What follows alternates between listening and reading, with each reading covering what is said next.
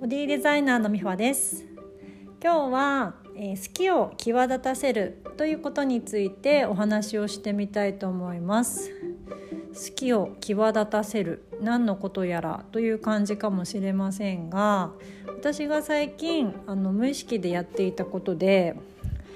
えっ、ー、とね気づいたタイミングは朝スコーンを焼いてたんですね。でそのスコーンに生地にチョコレート砕いたもの混ぜてあとココナッツ混ぜてこうコネコネしていたんですけれどもその時ちょうど気候も気持ちが良かったから窓を開けていたんですね。であの最初スコーンにすごく私集中をしていてであのうまくこう混ざってるかなとかチョコとココナッツがこううまい具合に散らばってるかなみたいな。でそちらに集中してたからあまり音とか聞こえなかったんですけどもやっていく中で途中ですごく鳥の鳴き声が聞こえてきてあ鳥鳴いてるみたいなで耳が反応したんですね。でその鳥の鳴き声をこう耳がキャッチしてでその時の鳥の鳴き声がまたすごく可愛かったんですよ。で可愛いからよしボリュームアップしようって感じで勝手にその耳がボリュームアップの機能がついてるのかついてないのかわからないんだけれどもあの大きくなってったんですねその声が。多分そこに関心を持ったからだと思うんですけどもでまあ手は作業しつつ耳はすごくその鳥の鳴き声を拾っていてあーなんかその鳥の鳴き声のボリュームが大きくなっただけで映画のワンシーンみたいなそんな気持ちになったんですね。でなんか普段もこれできるなっていうのがあって、まあ、例えばですけどうんと同じテーブルで何人か食事をしています。でその中にすごく自分と気の合う人がいますそしたらなんかその人をクローズアップしておくとずっと幸せにいられるというかクラスとかでも私そのこういうお仕事するようになって最初の頃人前に立つのこととかにも慣れていなかった時に先輩のインストラクターに言われたのが自分が見てて落ち着く人だったりとかなんかこう語りかけるのがすごくスムーズになるスムーズにこう語りかけられるような人を対象者を一人決めてもう最初はその人に話す気持ちでやってごらんっていうふうに言われたんですね。で実際私もそれをやっていてそうするとたくさん人いるのであのみんなの表情を伺ってるとすごくざわざわしちゃうんだけどその人のことだけを見ていればいいっていうのであればなんかもう一対一のコミュニケーションにもなるのですごく気持ちが安心したっていうことがあります。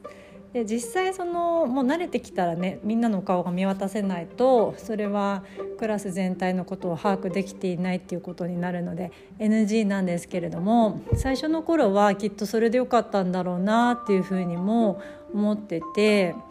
なんかそんな感じで自分の気に入った要素をクローズアップしたりさっきの鳥の鳴き声を大きくしたりとかっていうのは生活の中で勝手に編集できるなっていうふうに思っているんですね。なんか今動画の編集する方も多いと思うんですけどここにどんな BGM つけたら今さらにいい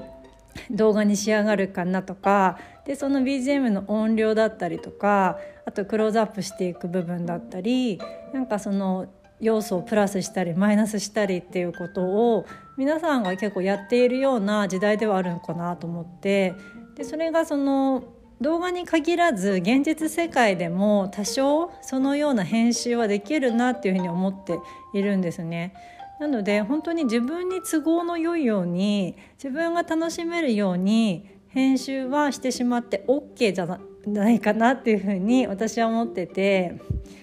で何て言うのかなその編集作業ももちろんおすすめなんですけどもあとはちゃんとそこで自分が主役でいるっていうことも大事だなっていうふうに思っています。なんか本当にずうずうしいぐらいに 私が主役な人生でいいと思うんですね。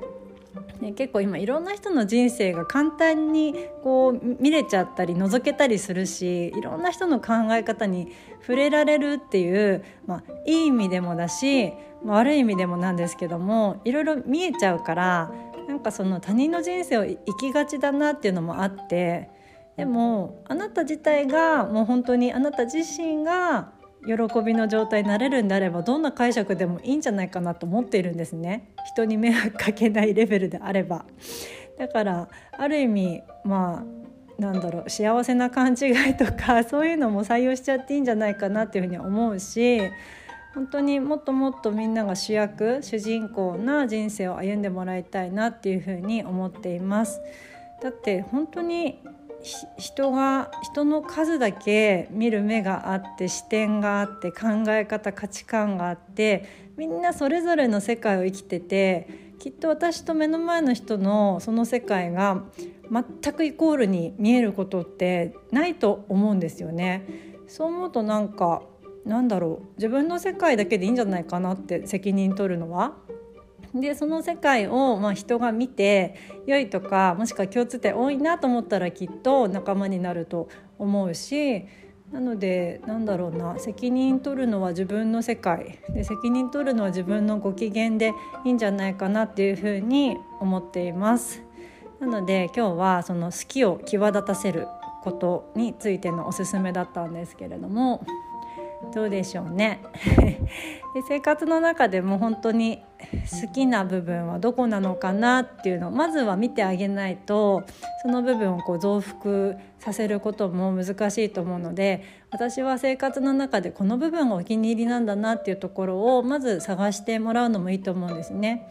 なんかお風呂の時間が本当に幸せとか何であればもうそこをとびっきり豊かな時間にしてほしいと思うし